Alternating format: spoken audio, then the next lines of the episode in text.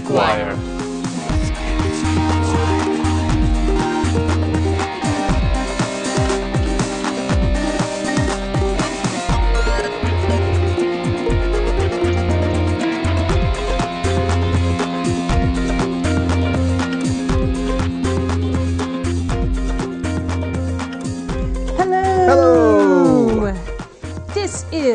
24th of September 2013, episode 126 of The Skeptic Wire. Yay! I am your host tonight, Donna Swafford. Hi, Donna. And joining me tonight is Gregory Prine. Hello. How are you doing tonight, Greg? I'm okay. We are a little light this week. Um, it seems that. No, we're not. There's no way that you and I would ever be described as light. Well, it, vocally that makes more sense The- because there's an empty chair. the crushing time constraints of grad school have finally caught up with Gary. So uh, we're giving him at least a week off. We'll see how his schedule can work out, and we'll uh, let you know in the coming weeks uh, how he's doing. So what you're saying is is that for the next couple of episodes we may be snark light. We'll see how we can do on our own. Probably own. not. We will we will attempt to to make up for the More likely to start ripping each other's eyes out. That's all. Ooh, cat fight. Wow. Oh, sure. Yes. Well, as usual, do we have a birthday tonight, Greg? We do have a birthday today and tonight, and um, for a few more hours, at least as of this recording. The person we're talking about today is alive. Then happy birthday. Yes. And the person who we are talking about tonight is male, and he was born in 1958. 1958. Okay, no fingers moving, so she's not Googling it. He is a television personality. Ooh, that's kind of cool. That's a fairly big clue. Hmm, still no idea. A television personality that is a doctor. Not a real one, but plays one on TV. He. Sorry, that had to come out. That's fine. He is a doctor. Ooh. Uh, I believe he is uh, technically an internist, but also I'm not sure of his credentials in the way of psychology, but he does do some stuff along those lines. Hmm. Because the only doctor actor that I can think of is the guy that was in the Hangover movies, who was also in Community. Um, not necessarily an actor. I don't know if he's ever played parts, but he's a television personality. Is it Doctor Oz? No. Oh, thank God. Because I was, oh, I was a. I would have been a little bit more mean about did you you know saying he was a doctor otherwise. No, I got nothing. He's um thinking clues, hold on. He is fairly good science wise. He has had some problems. Um there have been things like they're not entirely there have been some accusations that he hasn't fully disclosed that he was given money by some pharmaceutical companies to talk about their products on the shows he was on. Ah, and and oh, I know who you're talking Works about. a lot in addiction medicine. Oh, then I don't. Then I've I've lost it because I thought it was um, the vaccine guy, Nope. I Doctor. Oh, Doctor Drew, Doctor whatever, yes. Oz, whatever. D- d- one of those fake doctors on TV. Well, he's not a fake doctor. He is, I'm sorry. He is an actual doctor. Um, the reason why I brought him up is because sometimes he's a little kind of well, good, but kind of he's he's not a good. He's not a bad. He's not an ugly. He's kind of an he's a rogue meh? element. He's kind of actually meh because on one hand he does a lot of profiteering off of people's pain and suffering, but on the other hand he does some good. Yeah, he. It doesn't seem like he's mooching off the pain of others like some er, certain other television doctors, but it's more like he's pretty good about things like addiction, which he's actually fully trained in. But things like when he was on Loveline and the other sex advice stuff he's given have been kind of outside his specialty, so I think he may be talking a little bit out of his, his ass sometimes. Right. So Big on like things like sex addiction. So what you're saying is is that if you have sex questions, go to Dan Savage. If you're worried about all the coke that you just snorted, call Dr. Drew. Yeah, because he is good about addiction. Um, Except but- for that whole celebrity rehab thing, which Yeah. kind of was profiteering, in my opinion. Yeah, I, I I don't blame you for for thinking that way, but it, it- he does say that he tries to do stuff like that to show how problematic drugs and alcohol can be, Yes. and how much of a problem they are in our society. And if you can show Andy Dick, for lack of a better name, actually getting off drugs, then showing that it can have a positive effect on people's lives, then Now, if they could just show Andy Dick to how to quit being a dick, well, that would be a tough tremendous with his last last name and all that. But um, so yeah, it's kind of a, a weird. Not sure if he's horrible. Not sure if he's good. Um, but the other option this was this week was to talk about John DiMaggio, the guy who does the voice for Bender on Futurama, and there's not much on him besides the fact that he's on a fairly skeptical show, Futurama, until well tonight, I think. Well, this is what I was. I was. This is kind of one of those weird tie-ins that I that I go to. It's kind of like um, and I can't remember. Oh, the political columnist and commentator Bill Whittle this week. okay. I don't know if you saw this. Basically, she said that if you were if you were raised on Superman being the ultimate in pop culture and everything else, it meant you were proud of America and proud to be a Republican and, and embrace Judeo Christian values. But the problem is today, kids are being raised in the family guy culture, which is not American and not good. And, and all, I was just like, really? Family Guy has destroyed America.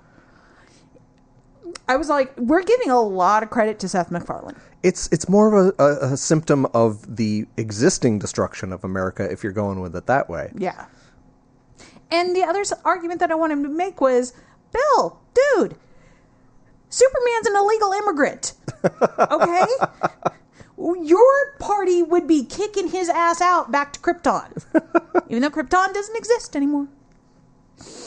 Well, you'd think that part of the problem with the illegal immigration thing in our country is the whole quota system, where like the same number of people can come in from Mexico as from Sweden or something Yeah. like that. Well, he's only one guy from Krypton, so So yeah, he, he'd probably he was- meet the quota, and he'd He he got he got fast tracked. right, but he'd have to deal with the Do Dream Act thing because he was brought here as a kid and then Right. grew up. And okay, yeah, so it's Yeah. problematic, but I'm sure they'd figure a way around it. But actually, that leads us into our next segment, which is the whack a meme. Boom, boom. Boom, boom, boom, boom, boom, boom,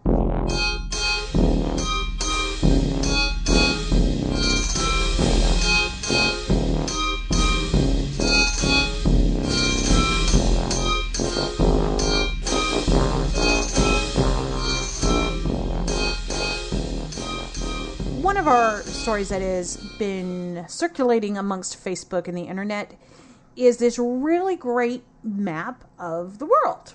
And it's got Japan, you know, the center of the of the Tohoku earthquake, which caused all the Fukushima emergencies and everything else. And basically, they're saying that 300 tons of radioactive water seep into the ocean every day, and it's now going to come to America and and I guess turn us all into chupacabras or something. I'm not Something like that. really sure. Now they got this really great map. And It is very colorful. It's got you know nice bright blue and purple and black right around Japan, and then it follows the currents. And, and we got a little bit of yellow. You know, we can I'm sure there's a lot of scary red where most There- of the radiation is, that right sort of thing. exactly. The problem, and there's always a problem, is that this map is not tracking nuclear discharge whatsoever. It is actually a plot created by the National Ocean and Atmospheric Administration immediately following the earthquake, showing wave height. So this was the the actual tsunami itself. This is a graph showing from the epicenter outwards, essentially, what was the strength wave height thingy of the tidal wave itself that it did cause problems with Fukushima, Yep, but it isn't the aftermath of Fukushima. you got it. Yeah, that's yeah. There's a lot of scaremongering stuff that's been going around on Fukushima the last couple weeks. I haven't researched it at all, but things like all the the radioactiveness from Fukushima is finally going to start hitting the east coast, the west coast of the United States this weekend, or there's like don't eat the fish type stuff that always Don't kind don't of go get sushi, which sounds really good right now. Sorry. Yeah, uh, just lots of scaremongering about Fukushima. Right. But the- they actually do, Snopes does a really good job of addressing that, basically saying that if it was spilling out radioactive material, the chances of it actually being radioactive by the time that it get to the United States would not be that great. And It'd be- basically we uh, we as a country don't need to worry about it for our health. We should be worrying about it for the Japanese people. By the time it gets to us, it's almost homeopathic levels. Yes. Because it's a big freaking ocean, but it is a problem. Right. Just like a little bit of mercury adding up in the fish uh, too much could be a problem, but right now, the Japanese government seems to be not doing great in containment. They're trying to freeze around Fukushima to stop Yeah. you know, ground seepage and stuff like that. So they're trying some things. Maybe they're not completely succeeding. They need to build better plants or shut down the ones that don't aren't up to code or something like that. But Yeah, that might be a good it's idea. not as scary as people on Facebook are just blindly forwarding along. yes. And there was another one you saw that was going around Facebook this week. Yeah, well, it was a news article actually, and it's the new Tylenol cap has to have a warning label that basically says that it contains acetaminophen.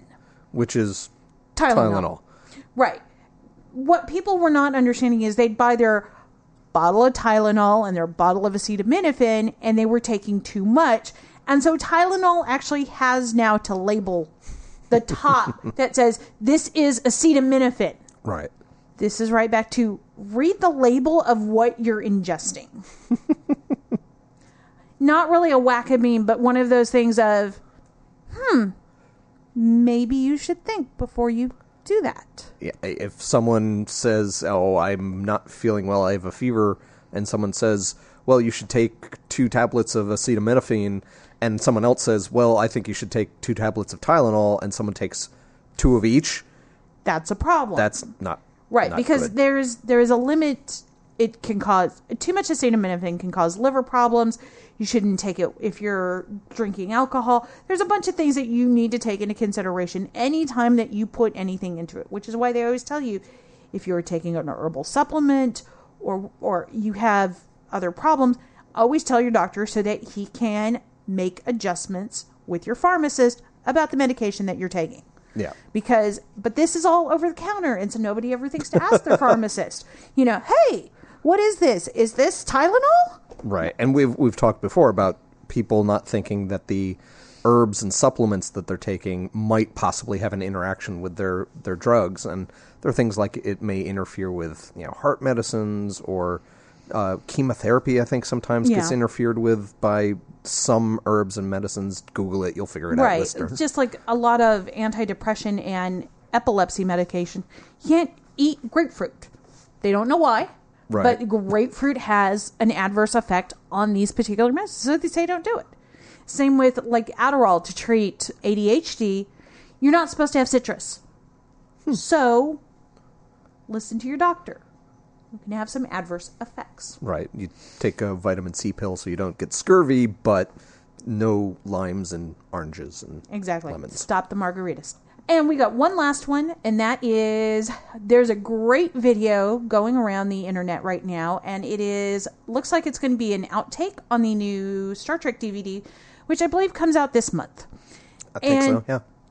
It is Simon Pegg getting together with the makeup department to basically prank slash punk the entire cast and crew of Star Trek.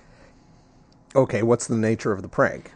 Basically they went and convinced everybody that the the building that they were working in because of all of the stuff in it basically like it was there was like loose neutrons or something. I mean they played this this whole they set up this whole story and that people had to have cream special cream dabbed in little dots on their body before they put on their makeup to protect them Okay, so this would be the big like reactor room Yes. set or something from the Star Trek movies. Yes. that And- doesn't look as you know slick as the old movies. It actually looks like a functioning like boiler room or something. Exactly. And these movie props they thought actually had neutrons flying everywhere. Right. And so what they did is, I, what I'm guessing is, is they didn't expect the joke to become as successful as it did, because there's a, a scene where Zoe Saldana is walking around prior to actually doing her part in the film, and she's got little dots, and they've got that, and they're showing the neutron cream, and it's this little tiny tube of it looks like cold cream with a pre-printed, not a pre-printed, but like just a label that you get out of a label maker. Okay. And so what they did is they were like going around to people and they'd be like talking to them about the neutron cream or have them read something about it and it'd get to the bottom and they'd be like, you realize this is all bullshit, right? And they would be like, Arr! Uh, two of them, Karl Urban and John Cho, who play Bones and um, Sulu, are sitting there and they're doing this viral video and they basically go, punked. Because they're pulling the cue cards. And the last one is basically, you've been punked. Right. Showing how easy it is to fool those crazy, crazy Hollywood people. Who, Yes. So science geeks finally um, kind of got their their their one up on on Hollywood. Cool. So um, we will put that in the show notes so that you guys can go take a look at it, have a good laugh because I personally laughed my ass off. Chuckled a bit. Yes. No, I didn't chuckle. I laughed my ass off. I was just like, ah. My whole office was like, what's so funny? I think you have to watch this. And they didn't find it as funny as I did. Well, hmm. they're not science geeks like us. Nope. And speaking of victory for science geeks, So we're actually going to get into a little bit of science right now. I mean, we've had our, our fill of pop culture now. We'll talk about scientists have confirmed a new element. yes. It's really neat. It is element 115, and some Swedish researchers out of Lund University created it by slamming atoms of calcium into americium. Exactly. And basically, it lasted for a flash and then it was gone, but it was enough to detect it, enough to label it, enough to prove its existence. And so it's right now, it doesn't technically have a name. It is being listed as ununpentium, which for you Latin and Greek geeks means 115 what they're hoping with being able to create um, stuff like this is that they're hoping to create more elements like that, some that are more stable. Yeah, from what I know, a lot of the ones that are man-made that are like above the, I mean, the the general rule of thumb is that the highest numbered element in nature is uranium, about element ninety-two, with with some traces of a few others higher than that, but mostly. Most often, the highest is uranium, and then everything above that we've created ourselves. Right. Well, so things like plutonium and stuff like that, Nep- Neptunium Right, we- found naturally, but Right, but mostly it, those are just trace elements. right. Whereas everything, including plutonium above that, we've created ourselves in the lab. And some things like plutonium stick around for a while, and we can obviously use in things like bombs and nuclear reactors and child's toys. Um, Ooh, that was the volcano I always wanted with your own plutonium. Does it come with yellow cake? Or is that well, if you have the right light bulb, I guess, in your easy bake oven. It seems like a lot of the numbers on the higher end of the periodic table tend to be ones that decay really, really quickly. We Yeah, haven't like been able to matter of of milliseconds? Yeah, exactly. We really haven't been able to create a whole lot of stable versions of them. So it, it's great that we were able to create these higher level versions, and it proves scientific theory even more that it's possible to take an atom of 20 size and 95 size, slam them together, and you get 115 eventually. But the idea that we're we're going to create like new polyalloys and you know these are new substances they're going to be used every day dilithium crystals. Eh, yeah, we're a little. We're, I, I, that's a little bit of wishful thinking from some of the science articles, but who knows? We may have, we may find that this one weird element at the high end of the periodic table is for some strange reason actually stable, and we can make some kind of fuel out of it, but not right now. Well, the great thing about um, Ununpentium is the fact that it was created before by the Russians in 2004, but they didn't get enough, I guess, measurements or whatever, and so I- I they've think been trying just- to recreate it for quite a while. So now they've succeeded. Whether or not it actually gets on the periodic table is up for review, I guess. It has to be approved by committee. Kind of probably one of those weights and measures sort of things, only with chemistry and physics guys. Actually, yes. the the groups are named the I, I'm a little worried about the names of these groups because they sound a little Wooey? fascistic. The International Union of Pure and Applied Chemistry. The International Union of Pure and Applied Physics. Yeah, Uh, it's that a little pure word in there. Yeah, but it's also got a little bit of woo. Like we're pure, we're pure chemistry. What about you? What do you got? yeah. The, the the no true Scotsman ar- ar- um, argument about uh, chemistry of you're not doing real chemistry. Right, unless it's pure chemistry. Exactly. But with that being said, of course, there are some skeptics about no, uh, let's let's not give them enough respect to use the S word. pseudo skeptics. Wackaloons. Uh, I like wackaloons.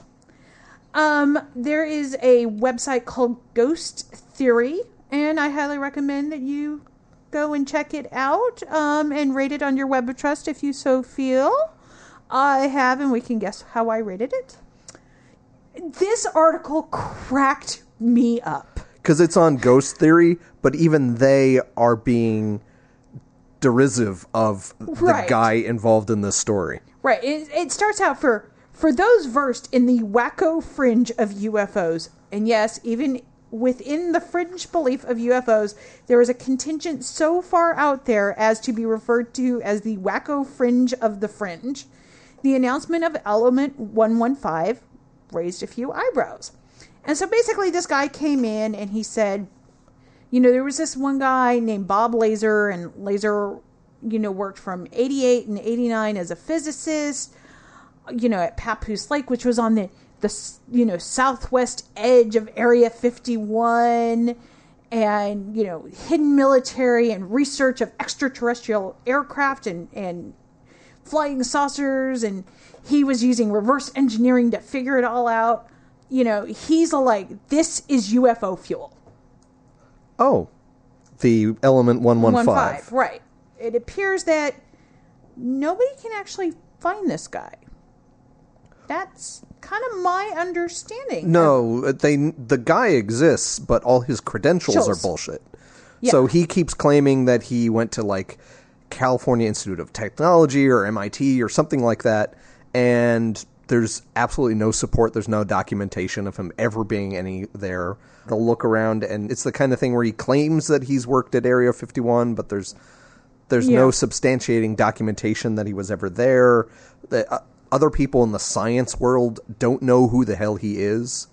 So uh, I don't know about that. But he has been, I'd say, for the last 10, 20 years, something like that, been kind of involved in at least being a figure in the whole UFO Area 51 kind of conspiracy crazy- business. Right. Because, So- I mean, there's, let's admit it, there's crazy, and then there's batshit crazy. And it appears that this guy's kind of fallen into that latter category. Yeah, but it does keep him employed on being like on you know mysteries of the unexplained or whatever you know latest bullshit thing Discovery Channel or the Learning Channel is giving us this week to go You along with the, Ghost the Hunters. Unlearning channel and the not quite discovered channel. yes, exactly. But yeah, like I said, I mean, according to this guy, this Bob Lazar, which you know is kind of the perfect name for a UFO scientist. you know that it's nuclear fuel um, reportedly provided an energy source which would produce anti gravity effects under proton bombardment, along with antimatter for energy production. Yeah, that kind of I didn't quite follow how one element no matter how heavy or whatever like a heavier element would have suddenly have anti gravity effects. Like all 120, 30 other elements on the periodic table respond normally to gravity, and But yet this this one one- element must be the source of all like dark energy or something like that, and, and is anti gravity. You can produce anti gravity out of it, whereas you couldn't with, say, a block of carbon. Right, exactly. There's just there is so much wrong with this guy's statement. Like it's I mean, when you've got other people who are on a fringe belief going, we don't want to be associated with this guy. We're going to tell you about this guy, but we don't want to be associated with him. He's the fringe of the fringe. You've got a social problem. okay? You don't just smell bad. You've got a problem. Yeah, and if you're featured on sites like Ghost World or Open Minds dot whatever, or you know all that kind of stuff, and you don't actually have your own website that we can go rate on Web of Trust, yeah, something's a little wacky there. exactly. So, you know, it's great. We've created a new element. We've proven it. We've done all the science, all the research so far to say, hey, look, look what we can do. You know that the, the whack jobs are going to come out and go, oh no, about, you know. Yeah, there's always going to be someone. There's some health news that the health ranger or natural news they'll come in on if it's like vaccines or something, or or something to do with the latest research in what we can do better with crops by crossing specific genes, and then the the Greenpeace anti-GMO crowd comes out and basically Goes, it's Frankenfood and it's going to eat you from the inside out. Exactly. There's there's always going to be certain usual suspects. So I'm I'm guessing maybe this guy Bob Lazar had been keeping this element 115 in his pocket. Maybe he's been saying, "Well, we haven't been able to create it yet, so that must mean it's aliens who are doing it." So it was kind of a god of the gaps thing. And now that we've gone further on the chain of proof to have replication of other labs being able to create 115, he's jumping on that bandwagon, having claimed before Yeah. maybe 115 was the nuclear fuel because we humans we can't do it. Right, and it all gets back down to this, you know, aliens have been here the entire time, blah blah blah blah Yeah. blah. You know, it's it's a cyclical argument. you know, we found it because of the aliens who have been here and gave it to us, therefore proving that aliens are here. And it's just giving me a headache that Yep, circular pretty logic. much because I don't do circular logic very well. I like my logic straight. Gotcha. Do we have anything else? Yes, we do. Um, we have a few studies this week. It seems that Studies are good. Yes, uh, especially for podcasts when you need material.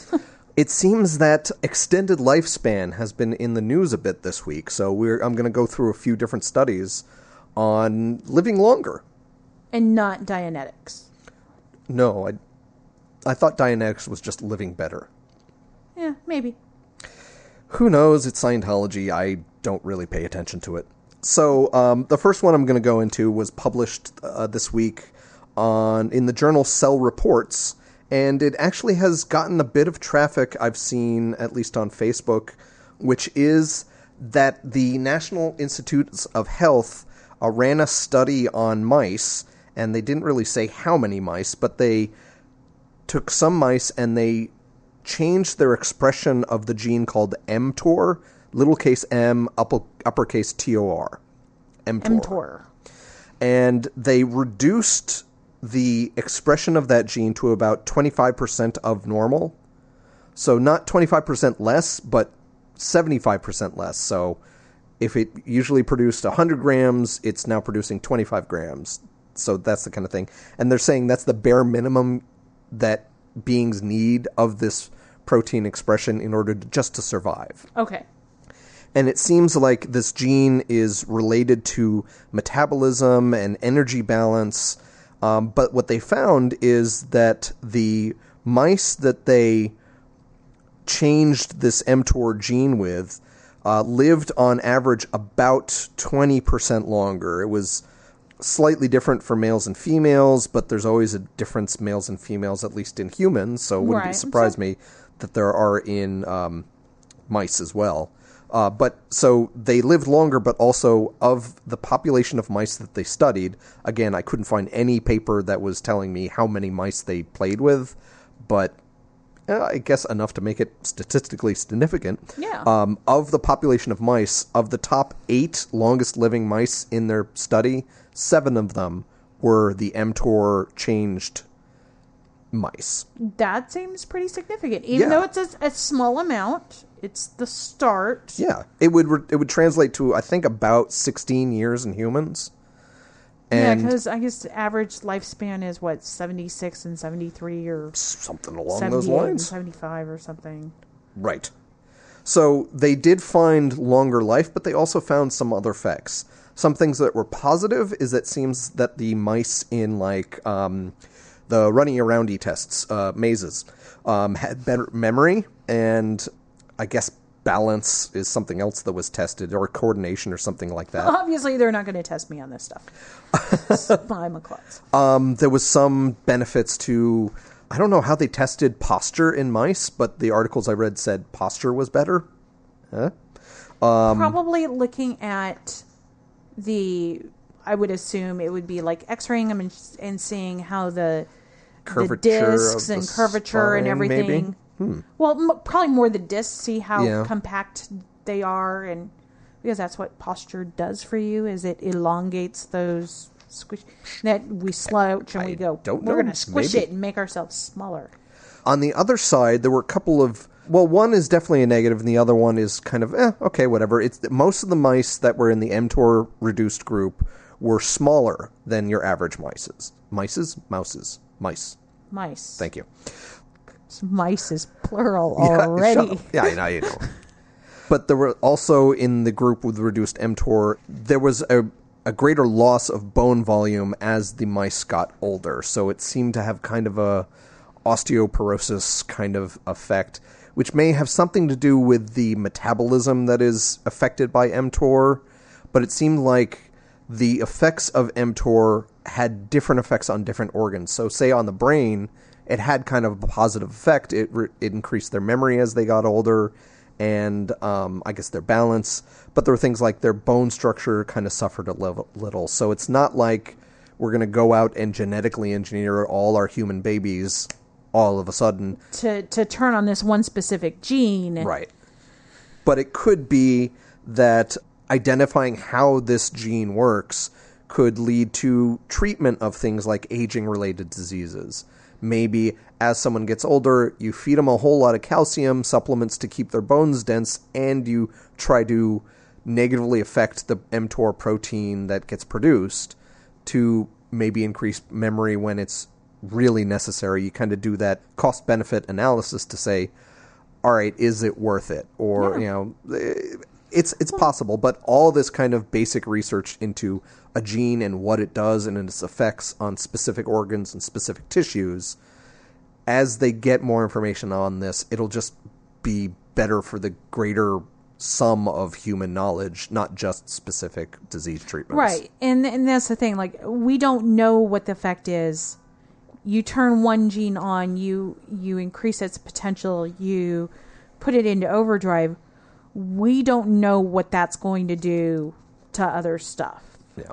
You know, it's it's it's back to the the herbal argument. it's that you you know you're taking this and you don't know what it's doing under normal chemistry. Add in a prescription for lowering cholesterol, and you could have this potentially fatal medication mix up. And that's what's happening here. Is that it's it's simple okay, we see it affecting here. We need to study it as a whole, though. Yeah. And that's where they're finding the osteoporosis and everything else. And you do. You have to take. You have to take the good with the bad. Right, and it's it's a complicated interactive system that evolution has slowly but surely balanced over the years. I'm sure there was some point where some gene duplication first created this mTOR gene and only started to begin to create those proteins. And there was a small effect that was small slightly positive for whatever it was doing. And then slowly but surely those interactions that worked maybe led to more expression or less expression maybe some other mouse mm-hmm. or bacteria tens of millions of years ago that had 15 copies of this mTOR gene produced way too much of the protein and this bacteria just died a horrible horrible death and that's why they don't have such strong expression of this gene Exactly. and evolution found a happy medium which is what the creationists don't understand So, is there any more news about living longer and living better? I yes, definitely. There's Awesome. two more to go, and I will try to be relatively quick. Um, another study dealing with essentially genetics and proteins produced by, I assume, certain genes. There was a study of the Brandt's bat, B R A N D T, which is apparently I don't know how to describe this best, but has the longest lifespan for the body size it has. In natural, in natural, in nature, the rule of thumb is that bigger animals usually live longer than smaller animals. So, say elephants live longer than mice Right. which live longer than bacteria. You know, kind of that general spectrum there. But it seems like the Brandt's bat lives unusually long for its size, which is just this tiny little, like, palm of your hand, four or five grams size of a bat. So it's a little tiny little bat, but it could live to, on average, about 40, 41 years old, which is kind of strange because a mouse that size would maybe be a couple years. Yeah. And people always say that bats are rats with wings. So, what are you going to do about it? It's kind of how I feel about them, but So, what they did is they did a genetic analysis of the Brandt's bat, and they found that at least there, there are two big spikes in differences in expressions of the growth hormone receptor protein or gene. I'm not entirely sure exactly how reading this, but also the insulin like growth factor 1 receptor, the IF1er. If Okay. if if her, well, then I, I'll let's have- just stop. so there's the growth hormone and the insulin-like growth factor thing. Okay. That it seems they didn't really go into much detail on what the changes were, whether it's more production, less production, or slightly different protein is produced.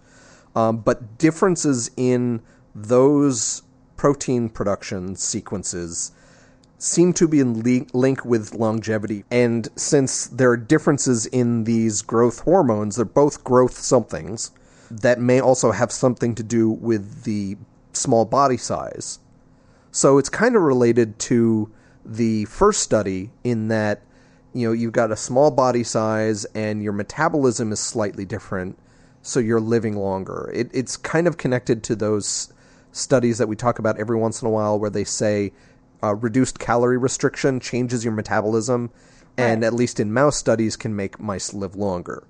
It seems that something in the not growing as big, but still having all the other normal genetic traits of a, of a bat of a bigger size means that they live longer, but they're smaller. Right. So they take on more of that longevity aspect as opposed to the size. And it's probably, you know, evolutionary. I mean, we see there was a uh, we see stuff like that happening all the time where certain things will a prime example would be orangutans because orangutans live in a single male, multi female, and juvenile system.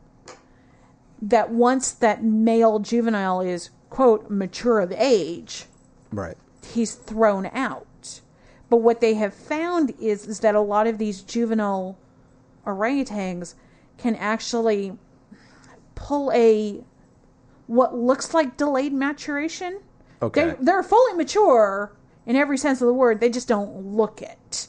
And so they can basically go out and, and hump many of the females in the group. But uh, outwardly, they kind of appear still they still underdeveloped. appear under as juvenile, and then so their that maturation p- period is taking longer. So they're they're basically more protected during that time, and they're still getting out to spread their seed as orangutans do. So essentially, orangutans are the original grower, not a shower. Yes. Okay. Well, But I- it's it's the yeah. same thing, you know. I, I, I think with these bats, the idea was well, since they have to be in caves and they're hibernating and they need the small spaces, more of them fitting together means more they can fit in the cave. They can hide from predators if they're smaller, and they just happen to live longer because they're smaller and, and they don't need as much food. Yeah, There's, you know, size does all has many benefits. Yeah. Not only being big, but being small. And like we saw with Neanderthals, and we've discussed this numerous times, sometimes being the bigger one is not necessarily better because your caloric intake to support that size is so much greater. Mm-hmm. And that if you're in a food crisis, sorry, the bigger guys are going to lose Yeah. out. So, food crisis leads us to the final article that I'm going to discuss. We can talk about food? Well, kind of. We're going to talk about microbes that probably basically have been starving for thousands of years. Man, that is one hell of a diet. Yes, exactly. So, first of all, there's not a lot of food where they are. So, what we're talking about is bacteria that are found in rocks deep, deep in the earth, most often uh, below the seabed, just way, way down. Something like one or two miles below the ocean floor, that kind of thing. They're in rocks that are hundreds of, maybe tens to a hundred million years old, that sort of thing. And apparently, these bacteria are still there and they're hanging out and they're te- Wow. technically alive. There's a bit of an argument amongst people who found these microbes of, well, are they just really, really slow metabolism, long lived? Maybe they go into like a, a hibernation. Like sometimes if you blast a space shuttle into space and there are microbes on the outside and it comes back, those microbes are still alive. They've done those kind of tests to see if microbes can survive out in the vacuum of space. And maybe they just do some kind of hibernation, and then once they're back in a favorable environment, they start back up again. Maybe that's the case with these. Maybe they just live really, really slowly, really, really longly. Longly? God, I can't talk this week. Because down beneath the surface of the Earth, there's not a lot of food. Right. So these these microbes are not only starving, but they're really really spread out. So your average kind of little hunk of rock on the surface of the Earth will, even if it's just a hunk of rock, will have billions of little bacteria floating around in there, making their way amongst the atoms of the rock. Whereas down deep below, there's maybe thousands, in, or a thousand, or a couple thousand in in comparison to billions. There's a lot of space between them, so maybe that's good for food, but that's really, really bad for reproduction. So it seems like these bacteria, in addition to not eating very often and not and living long, it seems maybe I don't know if it's that individual bacteria are living really long or they just evolve very slowly, but it seems like they also reproduce very slowly, which means they're only reproducing m- maybe once every thousand years. That's a long time to go between some. So it's interesting to f- look at these microbes to, s- to find out are they actually living long or are they technically kind of well not dying but not metabolizing for thousands of years and then just like um, what's the the mud flapper lungfish or whatever that lives in the desert but when it finally rains they come up to the surface they reproduce and then go back down and Yeah. hibernate or any kind of desert flora and fauna you Right. want to look at They have, you know, once again, it's that specific reproductive strategy, like we saw with the, the mudslinger or whatever it is. You know, it's very, very specific. It lasts for a very short time, and they basically go, "Oh my god, fuck like fuck like bunnies," yeah and done. Bye. so maybe like a little earthquake breaks some of the sediment up, which means that a bacteria comes in contact with some Other fuel bac- source or bacteria to either sexually reproduce or to actually have something to eat for once. Does bacteria sexually reproduce? Sometimes we've found out more about bacteria that there is some gene exchange sometimes, but it's not technically sex. So I'm not going there. bacteria are just weird. That's all right. they were the first ones to promote IVF. Yeah, so these are apparently really long lived microbes. So, learning more about these, learning more about the long lived Brandt's bats, and learning more about what the gene expression in mice, or mices, or mouses happens. Mises? Yes, exactly, mices, that's what I was thinking. Um, will tell us more about longevity and can hopefully improve not just the human condition, but also the wider animal condition or something like that, and then we can make things better. I now, you know, there are things like the mouse study. Um, it's hard to tell with the genetic expression on. Well, they may be living longer, but are they still aging? Is it like the um, I can't remember which race it was, but from Gulliver's Travels, the people who live forever, Yeah, but they just the- keep getting older and older and older. Yeah, I can't remember that one either. But it seems like at least with the Brandt's bat, their life lifespan is longer than it would be for their size, but it's their normal lifespan, so they do get old at a certain point and die. But that getting old part is longer, so if we can figure out more of these, I was thinking more like that bad Star Trek movie. What was it? Insurrection. yeah. But that's more man-made, sort of. Ooh, the planet. Well, it was something in the rings of the planet that meant that the people weren't aging. yeah. It was some radiation, and then, yeah, it was not a great movie. Except the part where Troi and uh, Crusher were talking about their boobs. Somehow I knew that's right where you were going to go. I actually don't mind it. It's not a great movie, but it's. It yeah. would have been a good episode, but a horrible Yes. movie. The movies need to be a bit more grand. like First Contact. That was a fucking awesome Mm-hmm. movie. And the new ones, eh, yeah, I'm not sure how I feel They're about popcorn flicks. We've already had this discussion. Yes. A lot of times. Skeptic Wire interview. Okay, we're going to cut in here. Uh, actually, I lost Donna for a couple minutes while I'm going to do this interview with my friend Susan Gerbic, who I met three years ago at TAM 8 and have since had a good collaboration with some online efforts that she has spearheaded, but also behind the scenes, kind of talking about good ideas of what to do for kind of. Uh, well, you've coined the guerrilla skepticism idea, but more um, skepticism for slackers who may not have a lot of time in their day, but can um, at least do a little something to help out the skeptic movement with a big S and a big M. So, Susan Gerbic, welcome to the Skeptic Wire, and uh, tell the folks a little bit about yourself. Well, I'm super glad to be on Skeptic Wire. I have listened to your show many times. Woohoo! It's uh, been whenever I've driven. I can think of several trips I've taken, and um, you guys have been with me, and it's really fun. I mean, you know, to get to know people. Of course, I've known you, but I didn't know your cohorts at all. But it's it's great to be in the in the town of Texas, the town of Texas, the state of Texas. you know, it's great to be there. So, oh, who am I? I'm Susan Gerbic, and I live in Salinas, California, and I've been active in the skeptical movement for about 12 years. But only about three years ago, I decided I have had enough with attending lectures and reading the books and so on, and it was time for me to take responsibility and take a step up to the plate, take a swing, and start doing something. It took me a while to figure out what it was I wanted to do. I'm very social, and I'm really good at networking and I thought that might be my my forte. But Tim Farley is the the guy who's really kind of got me going. He is so good with all the tech stuff. He comes up with great ideas, and he needs somebody to do them.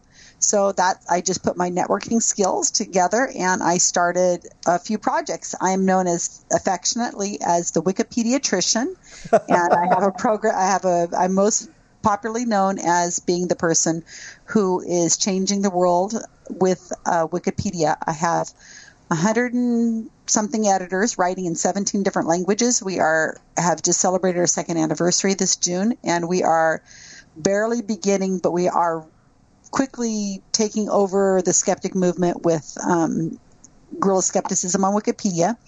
But the thing I think you want me on this show to talk about mostly is something that you guys are doing in conjunction at the same time I am, and that is skeptic action. And that is a one a day um, thing you can do that will keep paranormal at bay. It's um, for people who don't have a lot of time that would like to do something fairly easy and educate themselves at the same time. And um, it really makes a difference. I'm really, I guess, an expert on crowdsourced activism. Mm-hmm.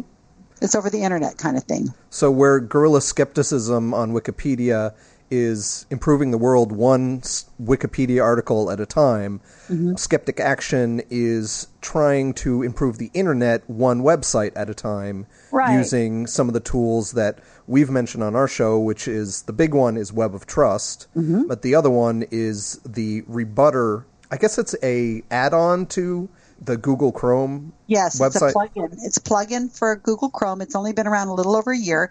Shane Greenup from Australia is a name that you want to pay attention to because he is starting to become um, being he's everywhere. He's high energy like I am, and we are good friends. And um, we uh, collaborate on other projects. We have a few other things we're going to be doing, and um, I really like meeting like-minded people like you, Greg, that are people that we can, you know, you can count on. You know, you've done the thing like I have, where you've been to the lectures and you've done that kind of stuff, and after a while, you kind of say to yourself, "It's time. It's my time. I, I need to. I need to put out a podcast, or I need to start doing some kind of action." And and you know, you and I are on the same page, and it's it's pretty cool to have met you. Wherever I met you at TAM, um, we were trying to think of where it was. I It it could have been at the Del Mar. It could have. I mean, just kind of walking up to someone and say, "Hi, this is my first TAM. How are you? Why does your son have a Pegasus on his shoulder?" it was a Pegasus. Yeah, that's probably what it was. Sterling breaks the ice with a lot of people with this pig on his shoulder, and uh, I'm pretty sure that's probably where it was. Is that we met at the Del Mar? I remember you in several photos of mine, and then you did that really awesome talent show, and I was so impressed that you had the nerve to go up there and do that. Is shot. I mean, I am outgoing, but I am not the type that would get on stage. You did that really awesome Bigfoot song, and I still have the words to it. I love it. It um, it actually was the first time I had performed in public for several years, and I was nervous as all heck. I I wasn't sure if I was going to be able to pick out the notes on the mandolin because my hands were shaking so much. Oh, and I've got your video. It's so cute. And you say, and at one point you stop and you say, "Well, hell, I'm up here, not you. So give me a break or something yeah, like that." I, It's I. I forgot the words two verses in or something like that, and Mm-hmm. I just kind of vamped on the mandolin and had some fun with the audience. But It uh, was fun. I, I like that. You know, I think that's the great thing about all the skeptic conferences that I attend is that you know that anybody you meet is going to be somebody you're glad you met. They're always interesting. I, I, I hate cliques. Um, I'm I really don't like that kind of thing. I really like meeting new people. I'm the type of person that if I see you at a a function and you're not with anybody, I'm going to immediately try to include you in my group Right. and interview the heck out of you. That's my son says I do. I, I really will want to know all about you, and I really love people, and so and I find the most amazing things out. You know, you guys are all so fascinating to me, all a little different, but very fascinating. But anyway, it's it's a good place to find out of different ideas, different tools. Maybe a different meetup group has different ideas on how to bring in new members, or mm-hmm. like you said, someone like Tim Farley says, "Well, this might be something people can do. Can go and edit Wikipedia and help."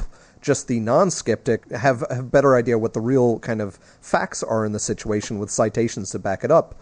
But Right. also, he brought up the Web of Trust tool as this is a mm-hmm. great thing. I don't have the time for it. Someone else go do it. Right. and that's me. I'm the type of person that will pick up the mantle and run with it. I'm not a tech person. I am I'm a photographer. I'm a baby photographer. I really don't have any skills internet wise. I mean, it's almost laughable that I spend as much time on the internet and I know a lot about it now, but I really have no expertise. Whereas at TAM, you've you have people who are writing code and um, you know i mean probably half the people in at a skeptic conference are affiliated in some way with uh, computers Yeah, exactly.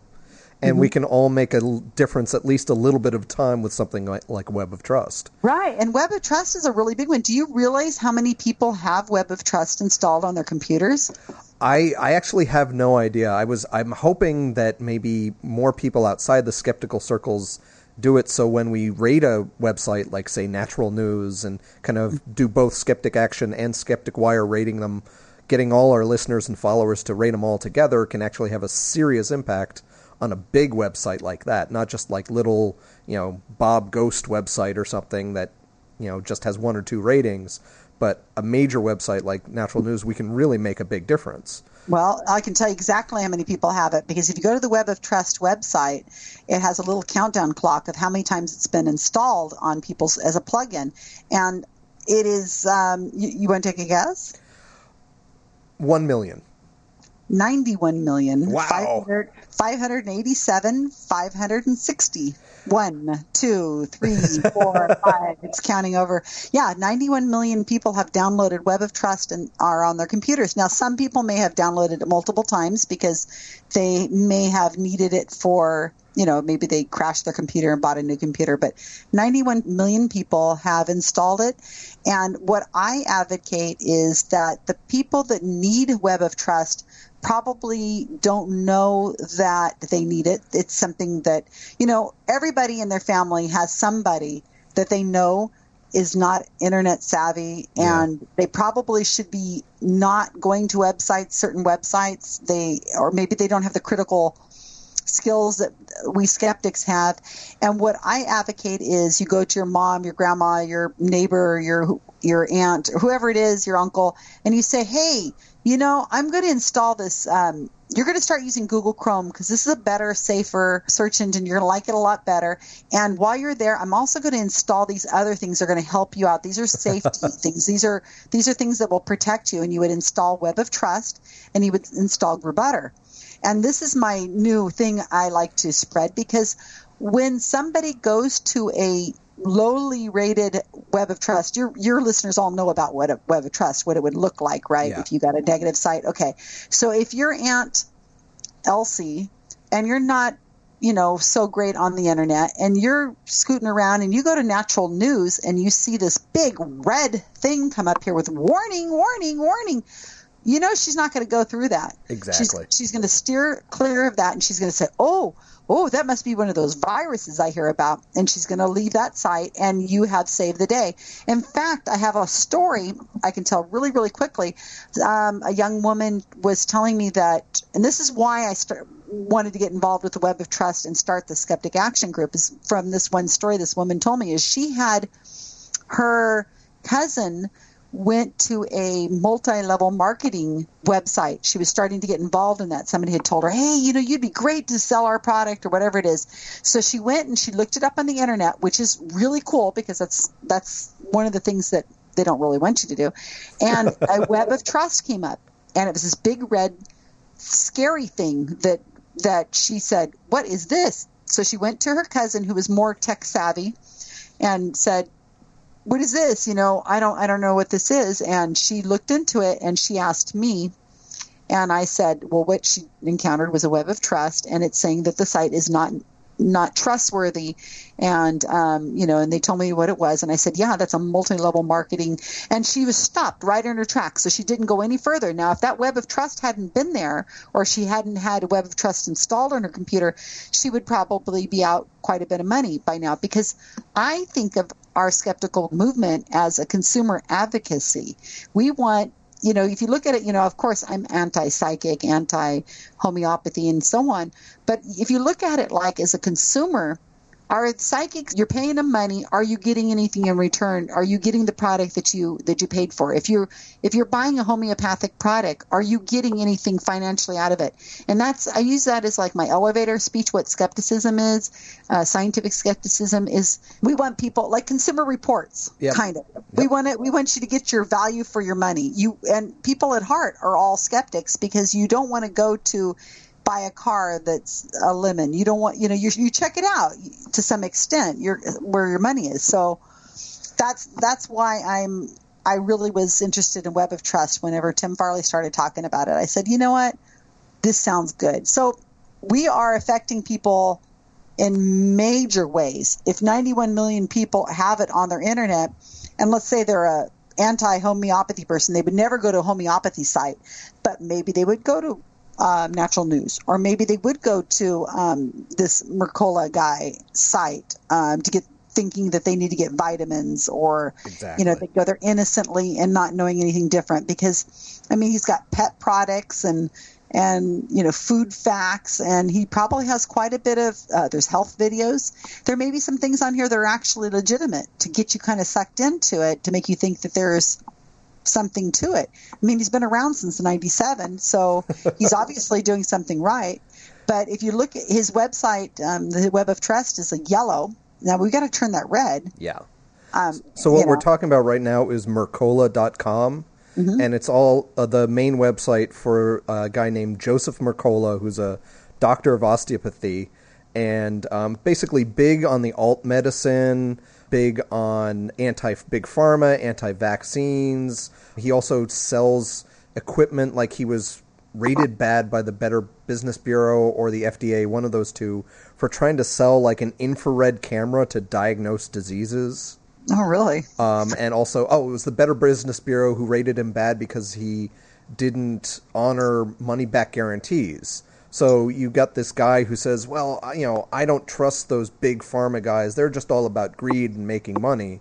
Where this guy makes millions of dollars a year off his website selling videos, selling herbal supplements, selling quack machines, all that kind of stuff. And it's very dangerous. So the great part about using Web of Trust to rate someone like Mercola.com is the last few years at TAM, you and some others have led a group to go to uh, Sylvia Browne when she does a mm-hmm. presentation, mm-hmm. and you'll hand out bingo cards or you'll say that she was a convicted felon. In that way, you might reach, let's be optimistic and say, a couple thousand people. Wow, that's very optimistic. I'd say. Exactly. you know, people may see the sign or something, and you kind of reach them and put a bee in their bonnet. Mm-hmm. Whereas with Web of Trust, you can reach millions of people. Right. And and I will stand up for the fact that you're 100% right. But Mark Edward, the mentalist, would tell us, and he's he's the one who led us on the um, last when we did TAM 2012 with Sylvia Browne. We're not after the believers. We do not want to try to get them to change their minds. We're after Sylvia Browne and her ilk because those people are so uncomfortable to do their next show, not knowing if we may show up, we may be in the audience. They have no idea what we're going to do next. And it's also we put those things together because we want to bond because we're training the people who sh- who protest with us. They would never have done it unless Mark Edward had led us to do it. But because they got involved, they're more likely to do things like that in the future. So yes, I'm not out to. We don't want to do go after the believers. And Mercola is like the same thing we were talking about. We're probably not going to change the mind of Mercola's believers, but the people who just venture onto the site by accident. And if you look at their scorecard and their comment rating. And you can click on that when you go to the Web of Trust. There's a little area to click on comments, and you'll be able to see that he has 22 pages of comments. And those are fascinating to read, and you can leave them yourself. And there's some people on that are talking about how you know positive this guy and their and his the reasons why they think this is a, um, a good site. I'm reading one right now. It says his business has an A minus rating by the U.S. Better Business Bureau, and I'm like, really?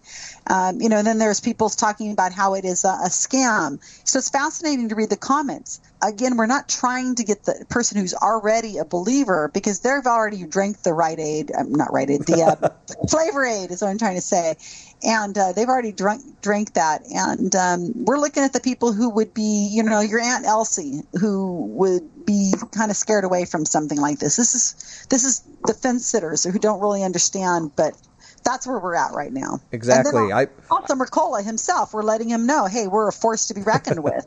Yep. I was brought to this website. I'd heard the name Mercola before, but this week, a friend of mine, a hippy dippy kind of girl who um, I'm friends with on Facebook, she posted some article by Mercola about, uh, I think it was natural anti pest, kind of mosquito repellent kind of stuff. And some of that is kind of borderline stuff, but if you rate someone's main website, it carries through to all those subpages to Oh, say yeah. it was the kind of thing where yes, technically some anti-pest medication can be toxic to people, but mm-hmm. he's also the same kind of guy who says that vaccines are going to kill you and that chemotherapy isn't what you should do or all that kind of stuff Very- where if you very see scary. that someone is associated with that maybe you'll be embarrassed to post something on Facebook mm-hmm. or if you if you see a true believer post something you'll know actually I'm just going to keep scrolling and ignore that one's posting or if you know that there's a rbutr response to that web page or an article from that web page you can just go to look at that and post it on there it's it's these are both can be combined as great skeptical tools to warn your friends and help your fellow skeptics out to have resources to say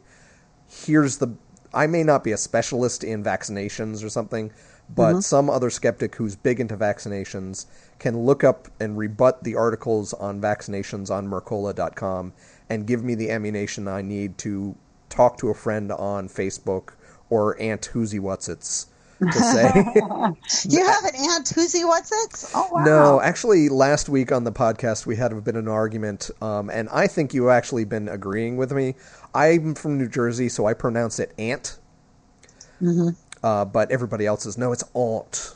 Oh, they say aunt, huh? Yeah, it's like they're all from Downton Abbey or something. I always say I've always said aunt, but Yep. you know I, I'm a rebel, so it's hard to say. You know. Well, I really appreciate you taking the time to uh, chat with me, Susan, and hopefully the two of us can work together with my other podcast co-hosts and me as well to highlight some big websites in the coming months from time to time, and we'd be happy to have you back on from time Oh to time. well, you know I will always no problem. I'd love to join Skeptic Wire to talk to you about anything, but let your listeners know you can find me at susangerbic.com and that will lead you to my videos, my photos that I take at all the events that I go to and you might even see photos of yourselves in there. I know I've got lots of you, Greg. And um, you can follow me on Skeptic Action. I'm on Twitter, Facebook, and Google Plus, and that is where you will see an email a day or a tweet a day, and that will give you a web of choice, web of choice, web of trust suggestion to go rate. And I do positive and I do negative sites. I do skeptics on science, and I also do a lot of pseudoscience. And there's a lot of fun ones in there. So, you know, I totally encourage your listeners to uh, come check me out. I have 600 followers now, and I only started this in May. So, Awesome. um, to be able to really make some major difference, I think we need to get into the 6,000s. But I think we're well on our way, and I really, really would appreciate having your listeners come and follow us on uh, Twitter and Facebook or Google Plus. It's all the same place. So just pick the one you're most likely you want to um, get your information from. They're all, you know. I'm just going to assume that all our listeners are smart and helpful, and they all already listen and follow to both our, Yeah. our feeds. So, they might uh, they might actually already be my um, skeptic action followers. So, tell a friend. tell a friend, pass it on your social networks, and have somebody um, you know join up as well. Appreciate you having me on. No problem, Susan. Thanks for joining us. Bye. Bye. Yeah, we never know how to end a podcast anyway. okay. Skeptic Wire interview. Ramen. Okay, with that, you know what? I want to actually get to some viewer mail. oh, cool. And we have some, you know, we talk about these things like a couple of weeks ago, we talked about integrative medicine and, and all of this jazz. So I want to announce to everybody that we have a new Twitter follower at Lori Pharmacist for Integrative Farm D. I'm thinking she didn't listen to our episode. Probably some kind of Twitter bot or something that found Right. our stream that we mentioned integrative medicine at some point and automatically followed us or something right like that. and we did get a lot of hits on the coffee episode apparently because we've had um, the same spam twice um, about how coffee is the best way to share feelings and we can share lots with a cup of coffee thank you kopi luwak.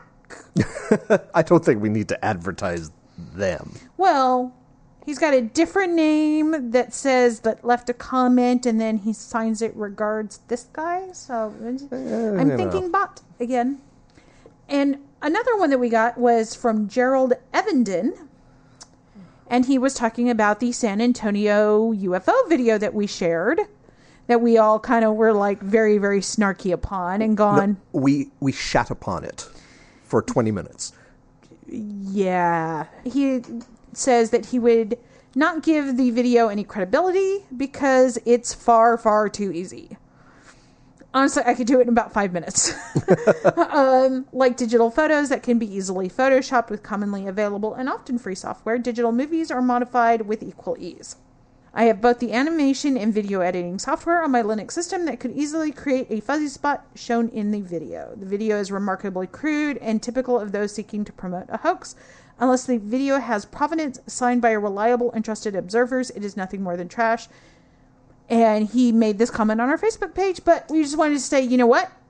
you agreed with pretty much everything we said. Yeah. Thank you for listening. Thank you for commenting. We love getting viewer mail, even if it's the no, you were wrong. We actually, actually, we like the no, you were wrong. Yeah. We, you know, we want to hear from our listeners. Um, Gerald that- did agree with us. I want to unpack that just Yes. for a second. He did agree with us, and I would totally agree with him that especially a single Photoshop picture can be really easily faked, that kind of thing. But my opinion on at least the San Antonio video we reviewed a few weeks ago was that the the default position has to be at least in that situation that they probably are just believers anomaly hunting in a bad video Yes. that if you're going to fake something that is that is a crappy way to fake it right, exactly.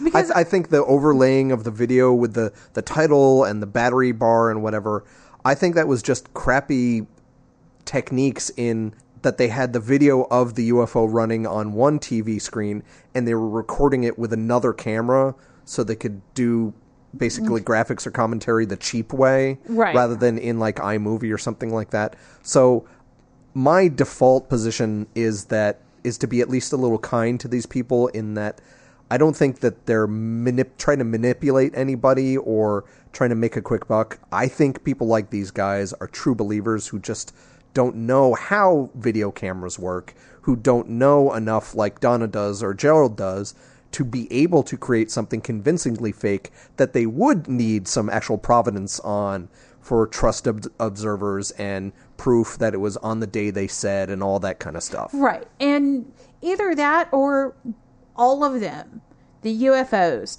the Loch Ness Monster, Bigfoot, the Chupacabra they're either all fuzzy. That's that's the answer that I've come up with. Either they don't really exist or they're just intentionally that fuzzy. Right. The, the those beings have invol- evolved to be fuzzy. Fuzzy. Yes. Right. That no camera can pick up a clear picture of them. that's honestly right now the only answer that I have Yeah.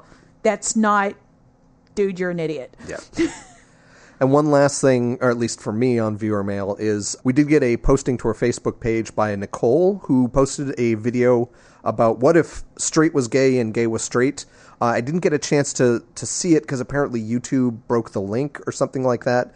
Uh, but was asking us to take a look at it, and you know, we we talk about LGBT issues on the show quite lot. often because it is important to us as far as our view of skepticism because everybody has a different view of important topics to talk about skepticism some people it's religion some people it's vaccines and for some people they apply their skepticism to how people are treated gender wise or orientation wise Right. Because, like, if it wasn't for Skeptic Wire recording tonight, I would be at our city hall voicing my opinion on the anti discrimination ordinance that we have going. FYI, I don't want to see discrimination in our town. Yeah, the ordinance is to say that you cannot discriminate on, um, I think it's orientation, um, gender preference in that uh, um, Gender ident- expression, Right. Gender and ident- veterans, veterans. So it's, which is a very weird combination. I, it's just three groups that were left off. Yeah.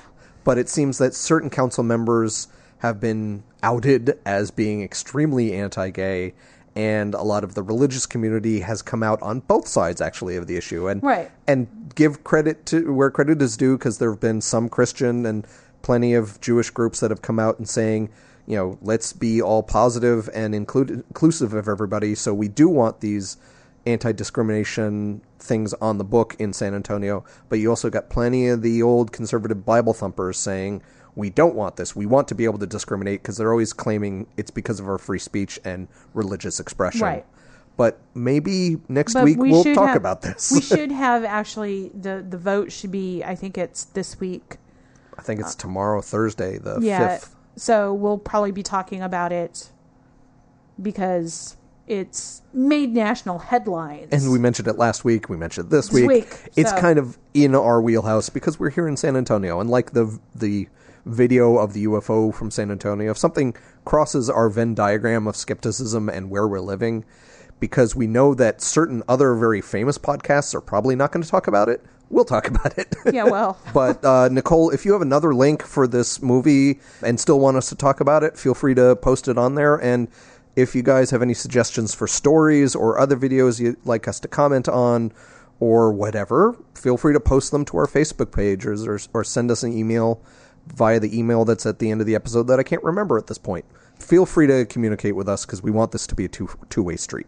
Exactly. I think we're going to wrap things up, and I think Donna's going to give us a summary of what we learned today. But before we go, I do want to thank Susan Gerbic for joining us briefly for the Web of Trust website versus website segment. Yes, thank you. And um, I'll hand it off to Donna to finish us out. So, what did we learn tonight on the Skeptic Wire? Only We- on the Skeptic Wire or in general? I guess in general. Okay, because that's going to take more time. Maybe just narrow down to what to we learned Skeptic on the Wire? show. Okay. Yeah. We learned that today, the 4th of September, is Dr. Drew's birthday, and we're still undecided of whether or not he's a good guy or a complete huckster who makes money off of people. Haven't really decided. We'll leave that up to you, listeners. We've learned that, oh my God, there's. There was nuclear stuff coming out of Fukushima, but it's not coming to America where it can get into our Tylenol and make us need neutron cream. Or at least not coming to America as fast and as deadly as some reports say. Say. Because few stray atoms may reach us in America. We can't. We have to be skeptical. Right. Fukushima is the homeopathy of oceans. we learn that there is a new element, element un unpentium or 115, and apparently it is UFO fuel. And it doesn't matter if you're a mouse or a bat, you might live longer. Hopefully, this will translate into humans sometime in the near future, but hey, we don't know because the studies aren't out yet on humans, just on bats and rats, or mice, or meese, or some sort of animal. Um, See, now I don't feel so bad mispronouncing that. Thank you. that's what we learned tonight. Once again, you know, contact us. We love hearing from viewer mail. We will probably feature you if you actually write us. Thank you for joining us. I'm Donna Swaffer tonight here with Greg Perrine. Bye bye. Bye. The Skeptic Wire podcast theme music is by Oscar Lawn with guest mandolin by Greg Perrine. If you've enjoyed listening to The Skeptic Wire, leave a review on iTunes or leave us a voice message via the Pod Posted app for iPhone. Friend us on Facebook or follow us on Twitter at The Skeptic Wire.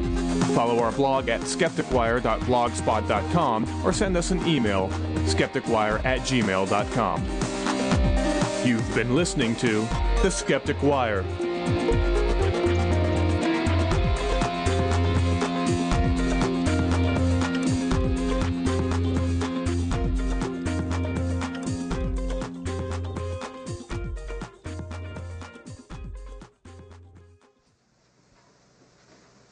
You're still here? It's over. Go home. go.